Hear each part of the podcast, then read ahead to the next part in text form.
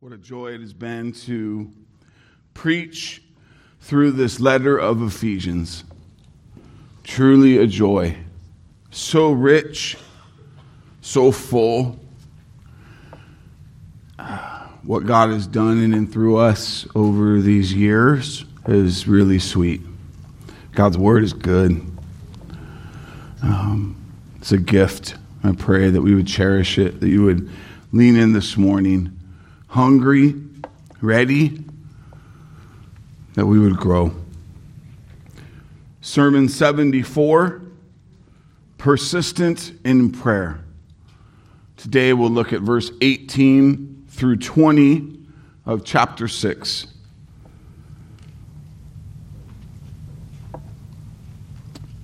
In verse 18, Paul finishes his exhortation to the saints regarding spiritual warfare with a massive exclamation point for their need for ongoing prayer to God.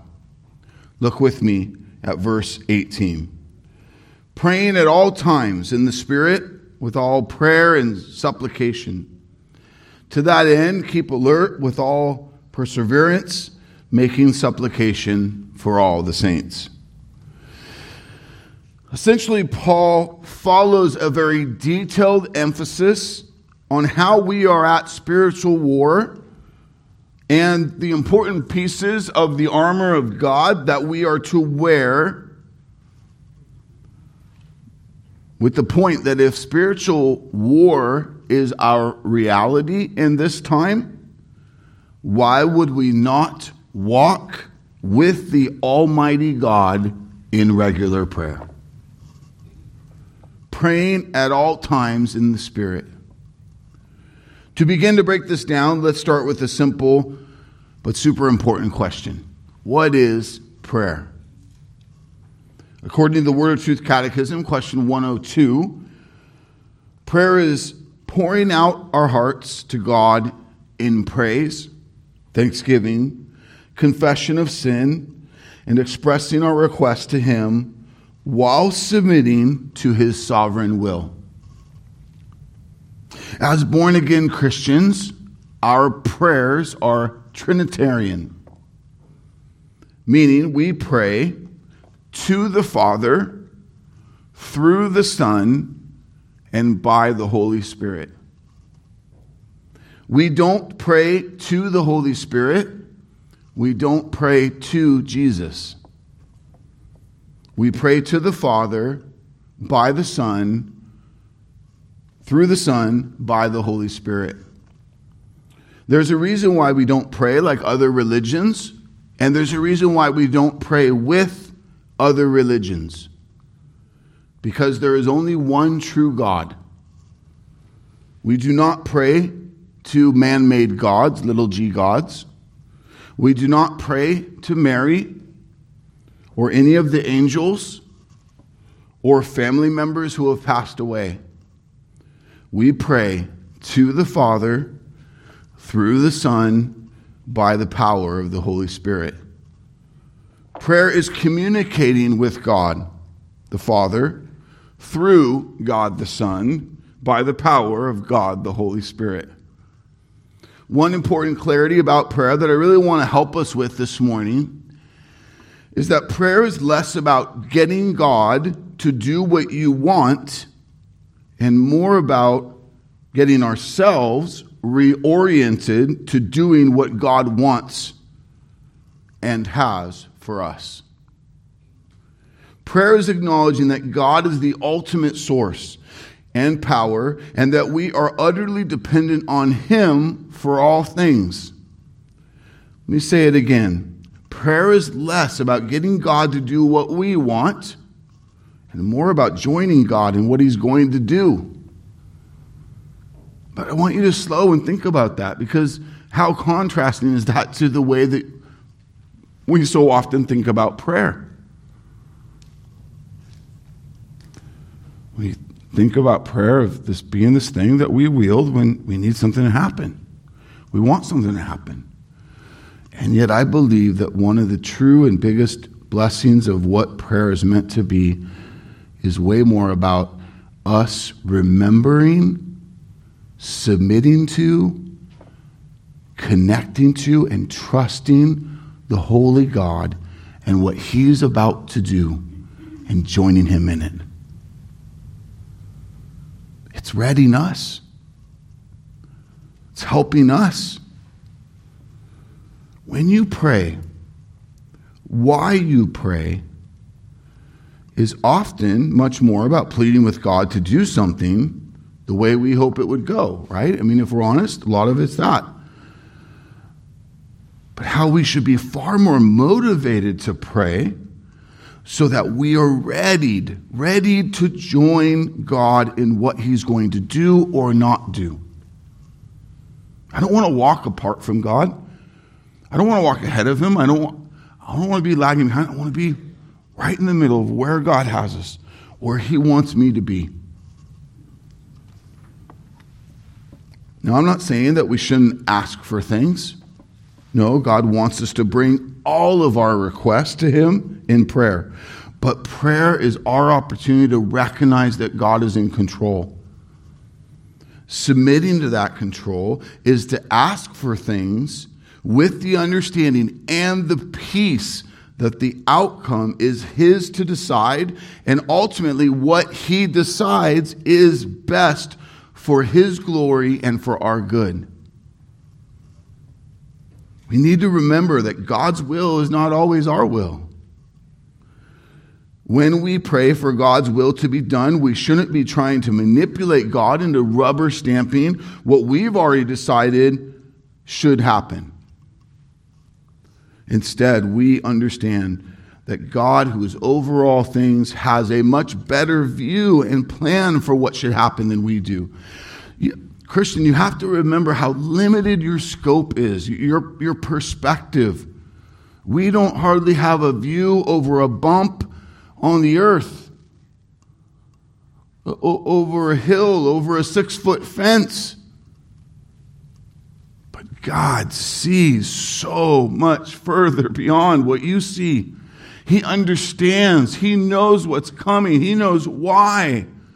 We don't. Why would I want to tell him, you know, I've got the right play here? Let, let, we're going to go here, this is going to, and then this, and no. We need to be readied, freed, committed to joining him. That if you know who your God is, you would never want your will over his will. You would never make that trade. His perspective and his purpose are better than ours. I once heard someone say if God is in control of everything, then why pray? I say if God is over all things, then why wouldn't I pray to him? Why wouldn't I pray all the time? That leads us back to what Paul is saying in the opening part of verse 18 praying at all times in the Spirit. Why is praying in the Spirit such an important emphasis here? And the, and the answer is super important. To get the answer, we have to understand that because of our sinful rebellion of mankind, mankind is born of the seed of Adam, separated from the holy God. And in our sin, we don't have a way to communicate directly with God. We're separated from Him. We have no true heart that longs for God, to spend time with God, and or to trust God. Faith is not at work because of our dead heart and sin. But in God's amazing grace, he sent God the Son to take on flesh, to take on our sin in his atoning sacrificial blood. Jesus did this to ultimately conquer death and give us a gift we cannot obtain through our own works, our salvation, our new birth. And in Christ alone, we are restored and reconciled to have eternal relationship with God. At salvation, then, the Holy Spirit comes to dwell within every born again Christian. This is so important to understand because the way we communicate with God is by the power of God, the Holy Spirit, at work within us. The Holy Spirit enables and empowers us to pray to God. Christian, if you're ever in that moment where you're questioning, are my prayers even getting to Him? I would encourage you not to question the power and the ability of the Holy Spirit to deliver. Right? You are resting in, you are trusting in, abiding in the Holy Spirit to communicate with God through Christ the mediator. So when Paul says praying at all times in the Spirit, we understand that praying in the Spirit is praying by the power of the Holy Spirit. Pastor Sinclair Ferguson brings some important clarity when he says praying in the Spirit means relying on His power and wisdom, not on our own. This means submitting our mind, our thoughts, our will, and our desires to be influenced and mastered by God's Word. Thus, we begin to think God's thoughts after Him, develop instincts that are aligned to His will, and ask for those things that he has revealed please him and that he promises to do. It is the expression of a life lived out in the presence of God. Prayer is the overflow of how we live in the presence of God. In essence, prayer involves bringing God's promises back to Him in the context of all that he's told us about himself, his character, his will, and saying, Father, you are all that you have revealed yourself to be. You will keep all the promises you have made, and therefore I come back to you to ask for. End quote. Church, we must have true faith when we pray to God. Don't let prayer just become a absent-minded religious practice. If we do not believe in the one whom we are praying to, God the Father, or we do not believe in the one whom we are praying through, the mediator, Jesus Christ, or we do not believe in the one by whom we are able to pray, the Holy Spirit, then we are not praying at all. We are doing something else entirely. True prayer requires true faith in the triune God. The faith that is exercised in prayer is a faith or a trust in God that He will accomplish His perfect will every time. Do you believe that? Do you trust it? Do you have that much confidence in God when you pray? Christian, I want your prayer life to be emboldened, not because you are in some kind of great place but because you have a big and mighty view of a great God. And you rest in Him. And that's why you go to Him and yield to Him and submit to Him. The author of Hebrews highlights Hebrews 4:16, "Let us then with confidence draw near to the throne of grace, that we may receive mercy and find grace to help in time of need. God is ever present in all of our thoughts and life moments. And so I ask, why not pray about everything? I mean, it is, it's kind of silly to know that God really knows me better than I know myself. Even those thoughts that you have where you like throw a cloak over it and you call it something else, and you like convince yourself like that wasn't that, it was this. Yeah, he, he knows. He knows what's underneath the blanket. You know, he, He knows. He knows. And yet, somehow, for some reason, we, we don't just intimately walk and talk with Him all the time.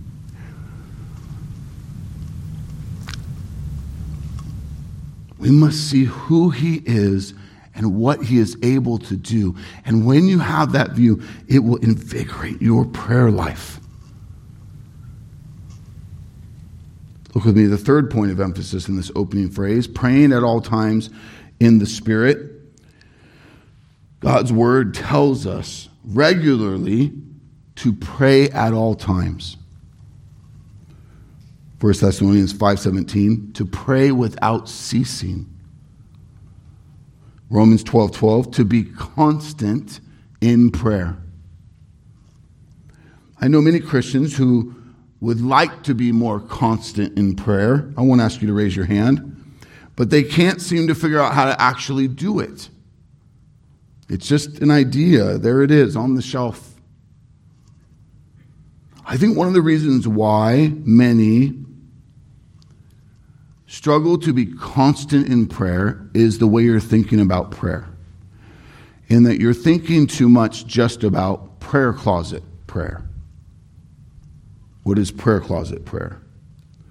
It is a special and a specific time that you prioritize to get alone with God and to turn off the distractions, to turn off the noise, and to just be still and to be focused on God in prayer. Prayer closet prayer doesn't work if you bring your phone into the closet with you. It doesn't work if you're going to sit in front of the TV with the game on. It doesn't work in a room full of people. You've got to go find a place to be alone. When it's 120 outside, I, I know some people go to their bathroom and lay in the bathtub with no water because a place just to be still and quiet. It'll be good for your family to realize that physically you're doing okay, but you're just in lots of prayer. But what does it look like? Jesus modeled it for us. This devotion to getting alone, just to be still before God. This is a wonderful and needed practice in the Christian life. It is a super needed practice because one of the best ways the enemy gets to us, gets a foothold, to keep us from maturing in faith is to keep us busy. One of the biggest ways that we stay busy in our modern day is this thing. This, in all of its great benefits, might be one of the best tools of the enemy for the church today. We literally take it everywhere we go.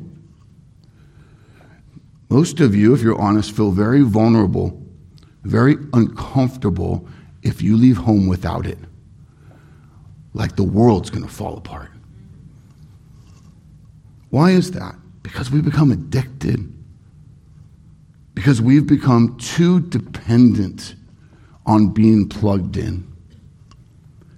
Now, as wonderful as this device is for productivity and communication with others, I'm not knocking it. I get a benefit from it all the time. It is this very ability to stay always plugged in and constantly productive that can especially hinder the importance of us to slow down and have quality prayer closet time with God. In marriage counseling, I've counseled many of you to get better at having dates where you don't have the phones out, right? You know, you're trying to trying to see the relationship across the, the restaurant, and there's the couple, and they'll, they'll, they're all dressed nice. They, they, they had a big tab, and they hardly said a word to each other. They're like this the whole time. And we just, and in all the ways that we see it happen, all the ways we keep our, our kids busy or distracted, and, and we're just plugged in. So I ask you, Christian, what are you doing to literally schedule time alone where you have nothing able to pull you away? The rest of us are going to make it without you for a little while.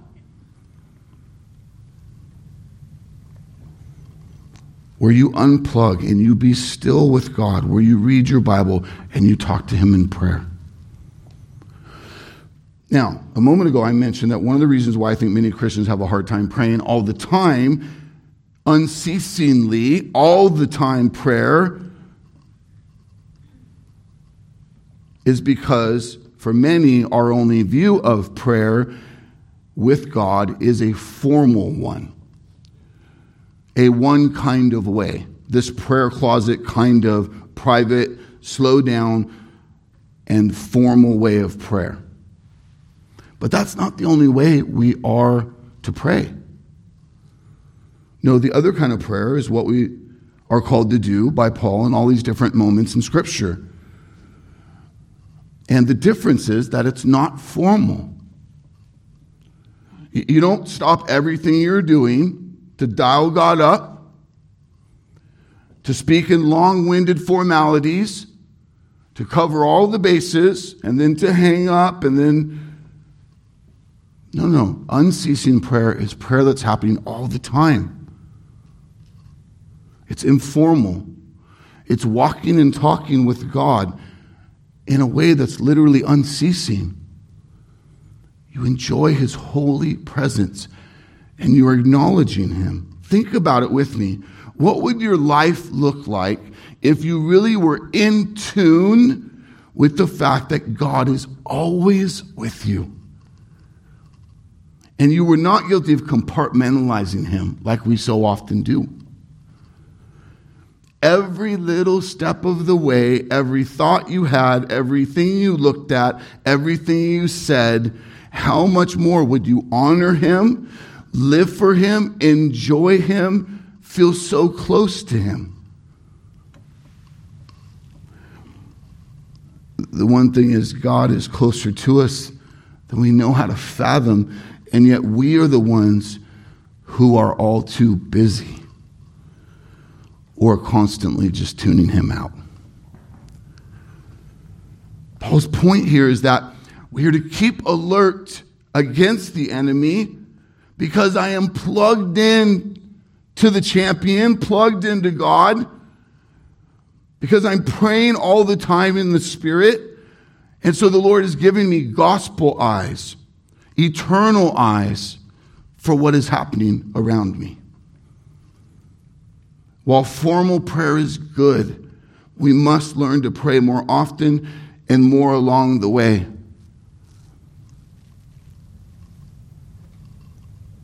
Uh, uh, one of the ways I've encouraged you with this, in just little things, is when you're talking with someone and you kind of do that. Hey, I'm going to be praying for that. Can I, can I pray for that? I'll, I'll be praying for you.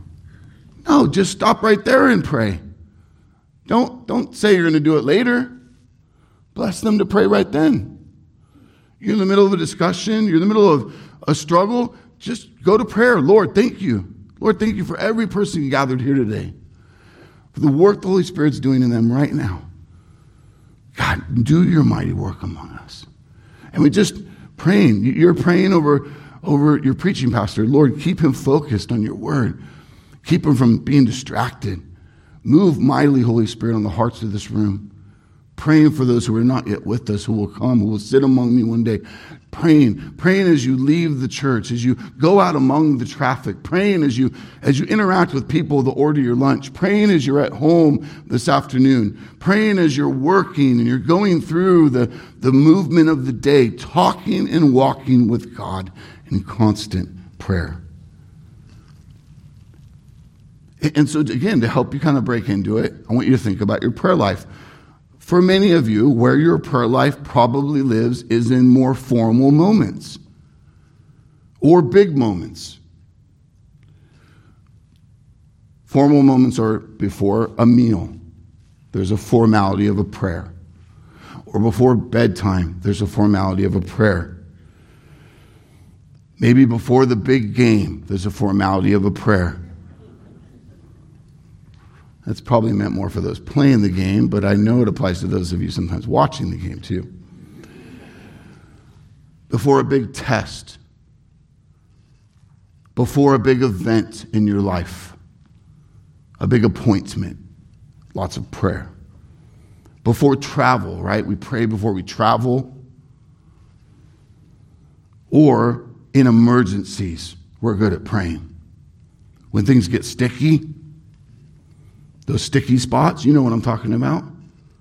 Have you ever wondered if God ordains many of your sticky spots simply so that you would pray to Him more?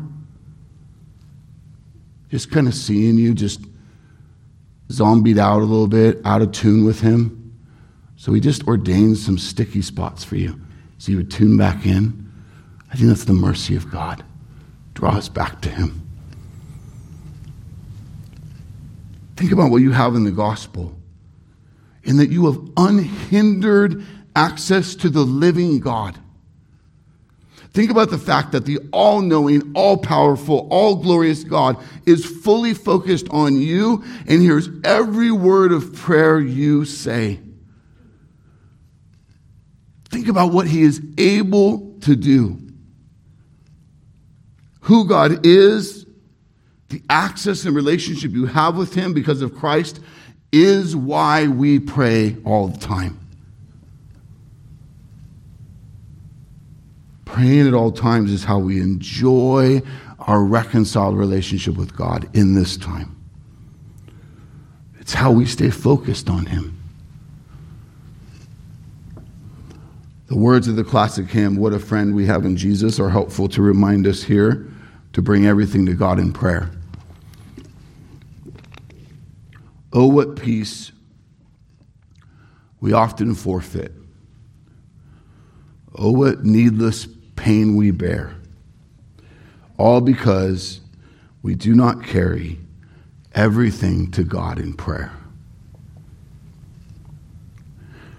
Have we trials and temptations? Is there trouble anywhere? We should never be discouraged to take it to the Lord in prayer. Can we find a friend so faithful who will all our sorrows share? Jesus knows our every weakness. Take it to the Lord in prayer. Church, we should pray all the time because God is all powerful. Amen. Jeremiah 32 27, Behold, I am the Lord, the God of all flesh. Is anything too hard for me?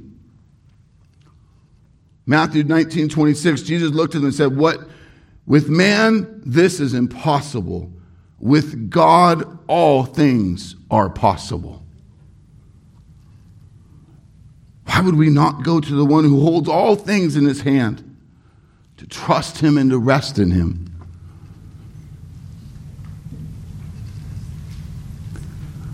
Hey, I'm always blessed most by our sermons because I get to spend the most time with them. God's working on me way before He's working on all of you. And so it's been good just to find little ways to put this to work this week. As things are looking to not go the way I had hoped, to take it to the Lord in prayer and just rest in Him and just trust. God, you got a, you got a better plan. Ready me to be where you would have me. We should pray all the time because God is the source of peace, help, comfort, and healing. 2 Corinthians 1 3 through 4. Blessed be the God and Father of our Lord Jesus Christ, the Father of mercies, the God of all comfort, who comforts us in our affliction, in all our affliction, so that we may be able to comfort those who are in any affliction with the comfort with which we ourselves are comforted by God. Peter says, Cast all your anxieties on him because he cares for you. 1 Peter 5 7. Oh, how we need to pray more than we do. Let us be a people who learn to pray all the time. Let's move to the next part of verse 18. Praying at all times in the Spirit with all prayer and supplication. The Greek word that Paul uses here for all is better translated all kinds all kinds of prayer and supplication. What are the kinds of prayer we should pray?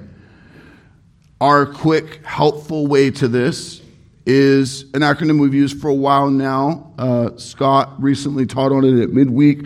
I'm going to give it to you in review again this morning. It is a great tool and a great reminder. And surely almost all of us, if not all of us, can always use some refinement in, in these areas. The word pray is your help for the kinds of prayer. P R A Y. Praise, repent, ask, yield.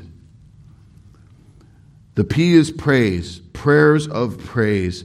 When teaching the disciples how to pray, Jesus said, Pray then like this Our Father in heaven, hallowed be your name. Why do we pray? Because we want to praise God. Because you see God at work, because He's worthy to be praised, because He is set apart. That's what hallowed means holy, set apart, not common. High and lifted up be your name. The first thing Jesus teaches us is, Our Father in heaven, hallowed be your name. The first priority in the heart of Jesus is the height of the name of the Father, the glory of God, the set apartness of God. Is Jesus set apart or higher than anything else in your heart? Praise, prayer is talking to God with respect and honor. It's not about us and it's not about what we want from Him. It's about how great He is. We don't get in the way of true royalty of greatness. It is about Him. First Chronicles 29 11, yours, O Lord, is the greatness and the power and the glory and the victory and the majesty. For all that is in the heavens and on earth is yours. Yours is the kingdom, O Lord, and you are exalted as head above all. Amen. This is the best way to begin to pray. And Christian, if you're ever looking for things to pray about, just start praising him. Right? And that's an, a never ending stream but we'll never run out of things to praise Him for. Christian, we're to humbly approach His throne.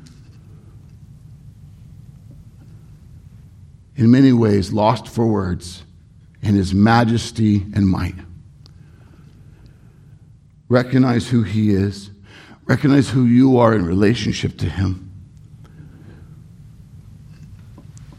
And praise Him. Almost all of the prayers, the writings of the Bible begin with some form of praise for God. This teaches us something. Psalm 66, 17, I cried to him with my mouth, and high praise was on my tongue. One way we praise God in prayer is by thanking him, to be thankful, to be grateful. Prayers of thanksgiving express gratitude and thanks to God for what he has done or what he is doing. 1 Thessalonians 5 17 and 18. Pray without ceasing. Talked about that. Give thanks in all circumstances. Here's another way, Christian, for you to be praying all the time is to be thankful to God in everything you're going through. Not for everything necessarily, but in it. He's at work. You are His. We have much to be thankful for. Pray without ceasing. Give thanks in all circumstances, for this is the will of God in Christ Jesus for you. For me, when I go to prayer, I want to acknowledge God in His glory. What, the, what this does for me is it helps me to slow down and have a proper awe for Him so that I'm not the spoiled kid running into the room with my demands. That I would have in view who I'm talking to, while at the same time feeling 100% invited into his presence to chat, to share, to cry, to be led by him in his all powerful grip on everything. What greater gift can you and I be given than to sit in the presence of the Holy God and just consider Him and talk to Him and praise Him and trust Him? That's the P. The R stands for repent. When Christians sin, this side of death and glory, we're still going to. We are to confess our sin and repent of it. Therefore, our repentant prayer should be a regular thing in our lives. Practically, this means when we sin, we go to God in repentant prayer. This includes two steps you confess it, and then you turn from it. To confess it is to agree together with Him that it is what it is. I'm not making excuses for it anymore. I'm not calling it something else. This is sin. You call it sin. I'm calling it sin. I'm saying it out loud. I'm guilty of this. This is sin. That's confession. Confession isn't, yeah, maybe that wasn't good, but here's all the reasons why and blah, blah, blah, and excuses. And no, that's not confession. Confession is owning it, calling it what it is, agreeing with Him. There's no more excuse, there, there's no more mask, there's no more layers or lying. Confession, true confession, leads to repentance. What is repentance exactly? It is a word we use a lot in the church, but, but do we get it? If confession is admitting, admittance, agreeing together with God that this is what really happened, then repentance is a new direction. Surrendering the current wrong path, the sinful path, for the path that honors God. It's making a change. Sometimes we use the word repent, but all we're talking about is confession it must include the change for it to be repentance. In Jesus' parable about the prodigal son, Luke 15, 17, it talks about the erred young son coming to his senses. Came to his senses. That means the senses started working again. He gathered himself. That means the drunken stupor started to wear off.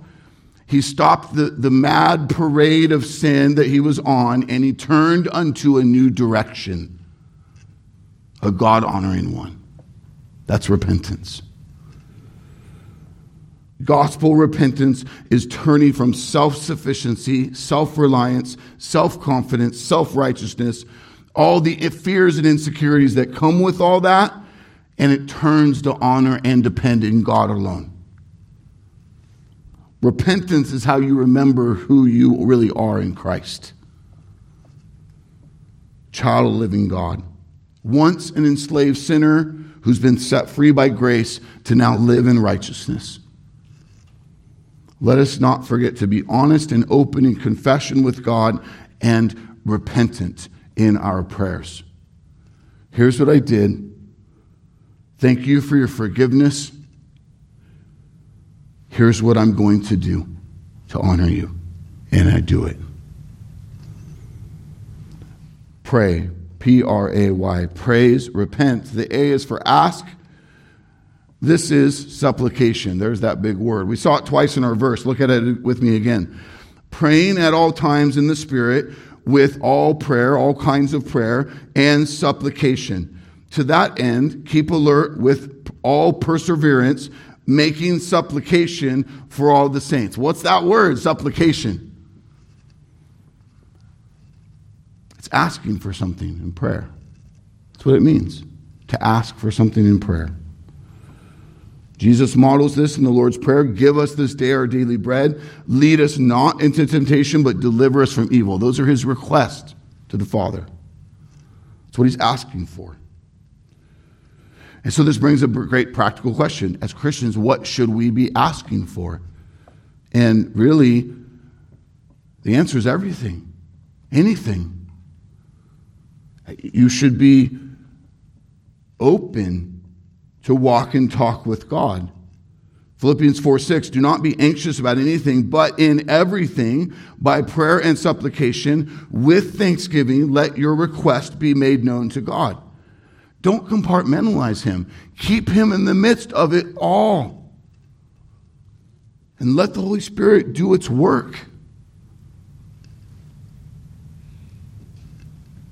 You might be thinking, wow, if I do, if I talk to him about everything, That's not, you know, I, uh, but that's the point. That's the point. What you're doing there is you're seeing some sin. Let the Lord go to work on that. Not by stuffing it. By the way, remember, you're not keeping it from Him, but by bringing it into the light, by talking about it, by bringing it to Him. If all things exist from God and happen through God and are for God, why would we not engage Him in everything?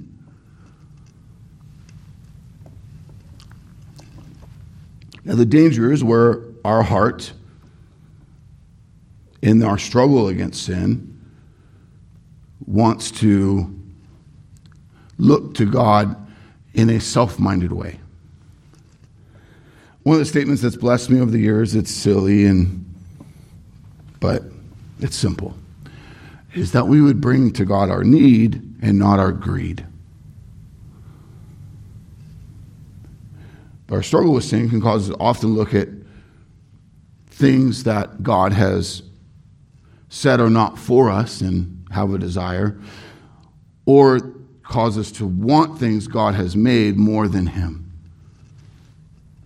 It's too easy to start to treat Him in prayer like the rich grandpa in the sky, genie in a lamp. But, but that's greed, that's sin, that's, that's almost a disregard for Him, but it, it's just about what I want. It's, it's like calling your rich uncle you really don't care to talk to, but you know if you ask, he's going to give you money. Like, what, what kind of relationship is that? That we wouldn't treat God that way.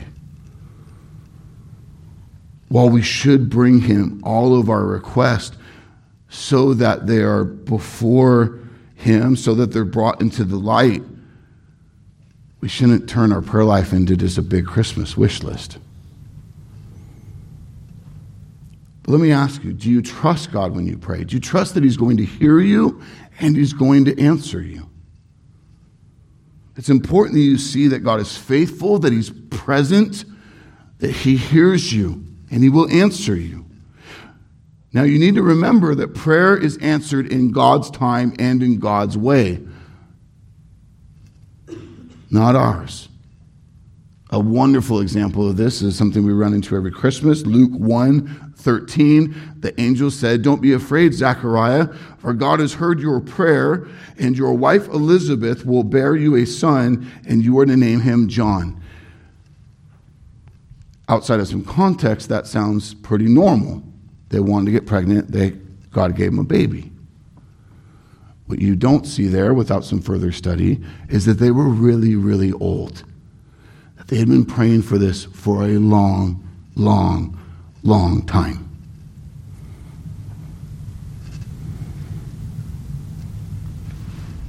Church, if God is not answering your prayers fast enough for you, then you need to stop and remember and be okay with the fact that it's going to happen when God wants it to, and that that's a good thing. Your timing is lame compared to His.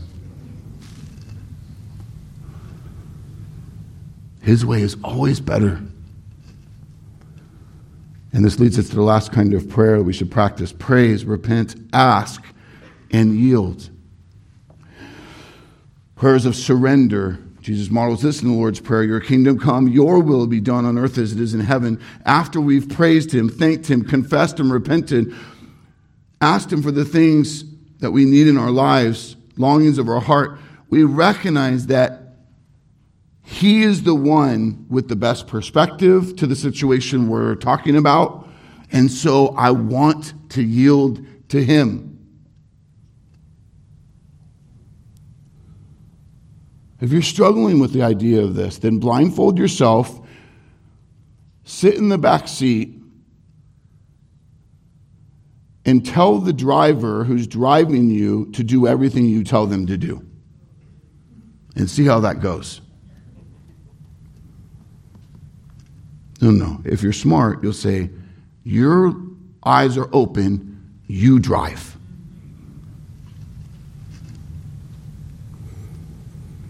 Jesus says, Your will be done. Prayer is our opportunity to recognize or remember that God is in control.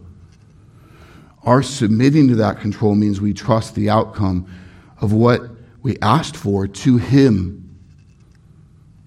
And what I really want in the end, more than even what I asked for, is His will to be done. Your kingdom come, your will be done on earth as it is in heaven. Stop and think with that for me for a moment.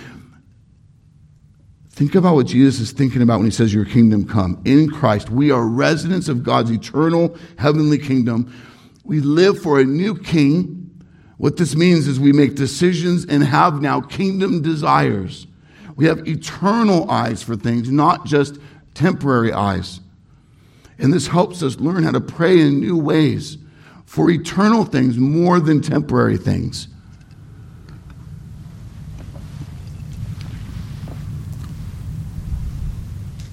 So that whatever you're in the middle of, you have eternal eyes for it, not just temporary eyes. So I'm in the fifth, sixth, seventh year of my mom's complete physical and mental demise. Years. Hardly could recognize her anymore. I'm not turning to God going, You better change this because I want the temporary fixed.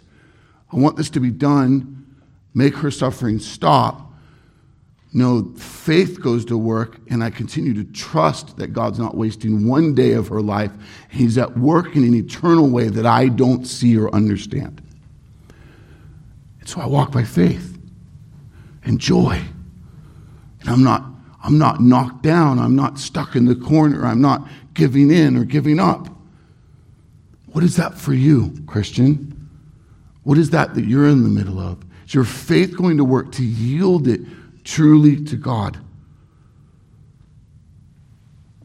Your will be done. Jesus modeled that for us in the garden. We just spoke about it earlier. Sweating drops of blood. He did not want, his flesh did not want to be mocked, beaten, have his flesh torn from his body to suffer a slow death on the criminal's cross. But rather than demanding his way, he prayed, Father, if you are willing, remove this cup from me. Nevertheless, not my will, but yours be done. There's the request, and then there's the yielding. Habakkuk does the same thing in chapter 3, verse 2. O Lord, I have heard the report of you and your work, O Lord do I fear? God told him what he's about to do, and every part of Habakkuk's flesh goes, This is going to be terrible. And rightly so. God said, I'm going to raise up your enemy against you, and the death of your people is going to be way greater than it's been. You're coming to me with complaints. Buckle up. It's about to get way worse. That's essentially what God told Habakkuk. He goes on, in the midst of the years, revive it. In the midst of the years, make it known. In wrath, remember mercy. This is Habakkuk's way of saying, while my flesh doesn't like it, my faith says, Do your work, God. For you are God. And in the middle of your will is where I want to be by faith. Even if it scares me, God, do your work. What a tremendous example of yielding prayer. He's not praying selfishly. He's not praying bias in favor of his flesh or his people. He's praying singularly that God's perfect will and work would come to fulfillment. He yields it to him. And remember, much of your prayer life is much less about God doing what you want Him to do, and it's way more about you joining Him in it. And that's why your yielding prayer is so critical that you truly, genuinely want His will more than what you just laid at His feet.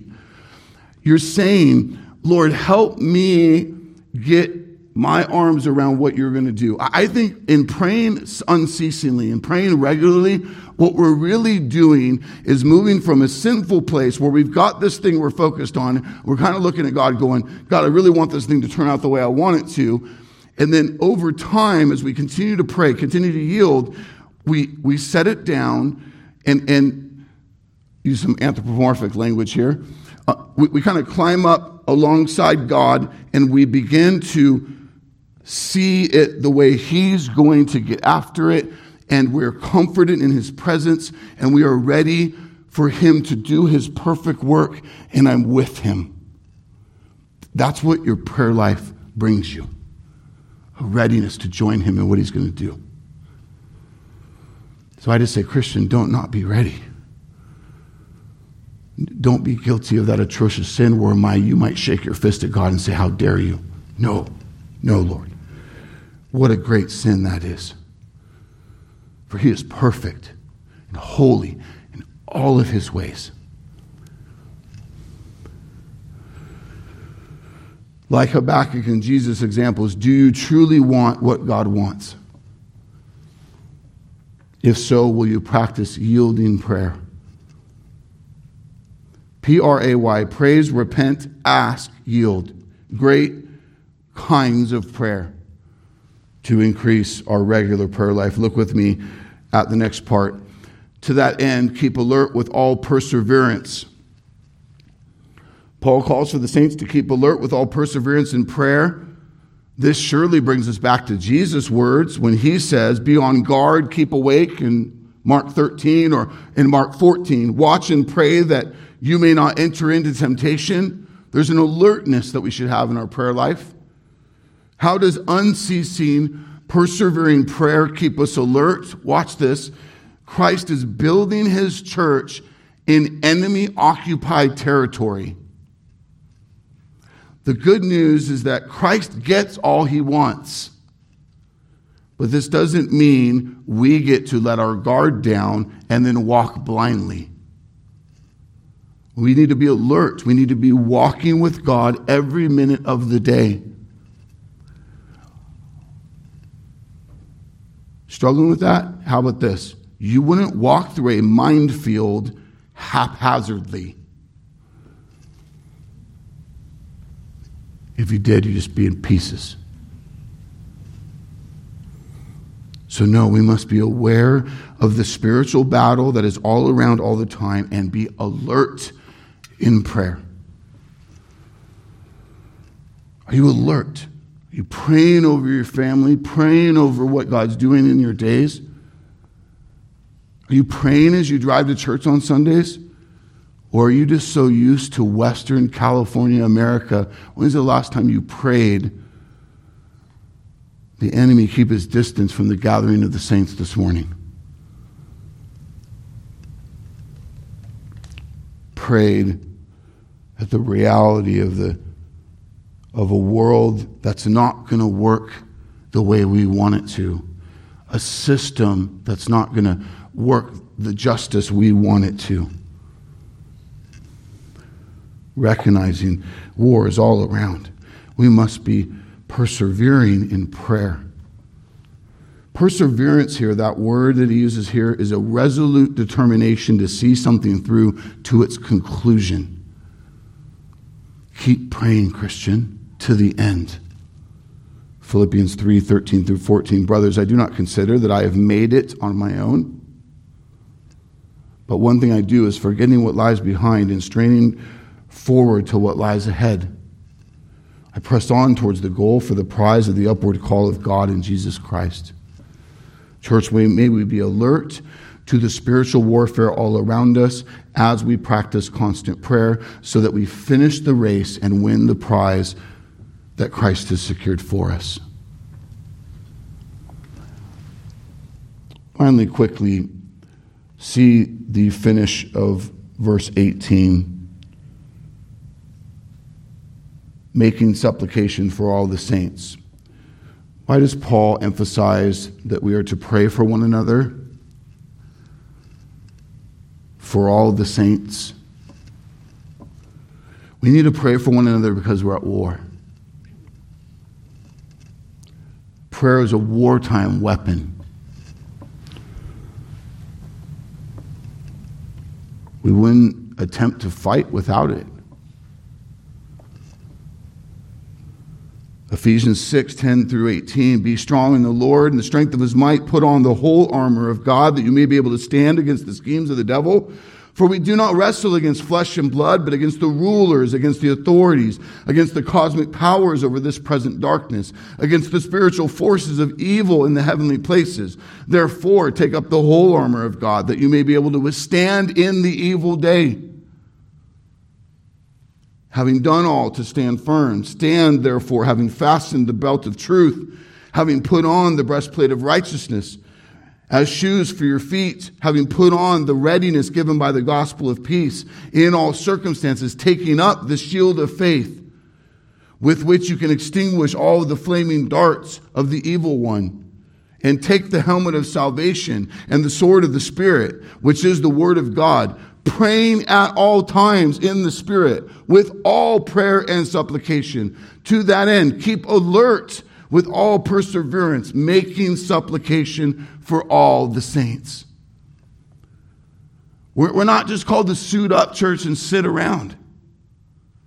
We are called to suit up and to pray at all times, to keep alert by praying. Church, are you praying for all the saints? Are you praying for one another? Jesus models this for his brothers, knowing the war that they're in. Luke 22, 31. Simon, Simon, behold, Satan demanded to have you that he might sift you like wheat. But I have prayed for you that your faith may not fail. And when you have turned again, strengthen your brothers. We need to pray for one another so our faith endures and it grows, church. Remember Paul's words in Ephesians 3 16 through 19. According to the riches of his glory, that he may grant you to be strengthened with power through his spirit in your inner being. Paul's praying this for his brothers and sisters so that Christ may dwell in your hearts through faith, being rooted and grounded in love, that you have strength to comprehend with all the saints what is the breadth and the length and the height and the depth and to know the love of Christ that surpasses knowledge, that you may be filled with all the fullness of God.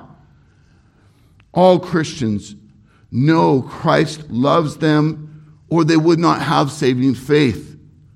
But not all Christians are actively being transformed day by day in their inner being. This is why we need to be praying for each other. It's one thing to have a bank account, it's another thing to draw on that bank account. Are we praying for a deepening, a sanctification, a protection, a work to be done in our brothers and sisters. In your prayers for yourselves and for one another, are you asking for a deepening, a maturity? We also need to pray for one another as an active way of loving and fighting for one another. This leads to where Paul goes next in verse 19 through 20. And I thought I was going to get through that text today, but I'm not. So we return next week to pick it up. Today, verse 18. What a blessing. Amen. Let us pray. Father, we thank you. We thank you for the gift of prayer. We thank you for the opportunity to draw near. And yet, too often, we just throw it away. We, we take this sweet gift and we set it down and we get busy with, with other stuff.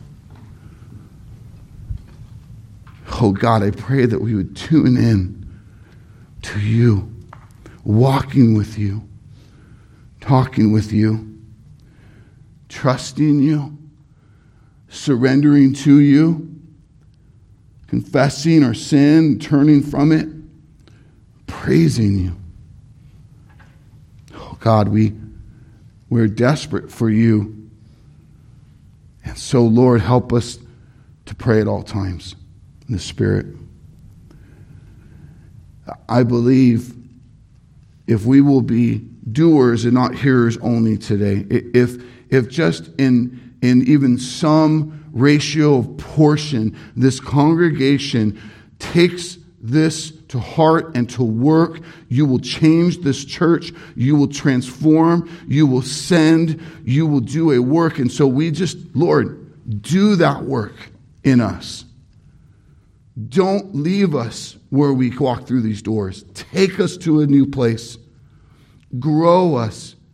Just as we read Paul praying for that deepening of the saints, do that in us.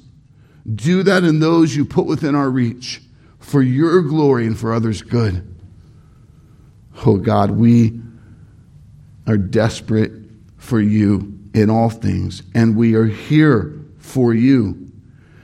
Let us walk with you in persistent prayer. Thank you for hearing us now. Hear us as we worship you in united song and prepare to go. In Jesus' name we pray.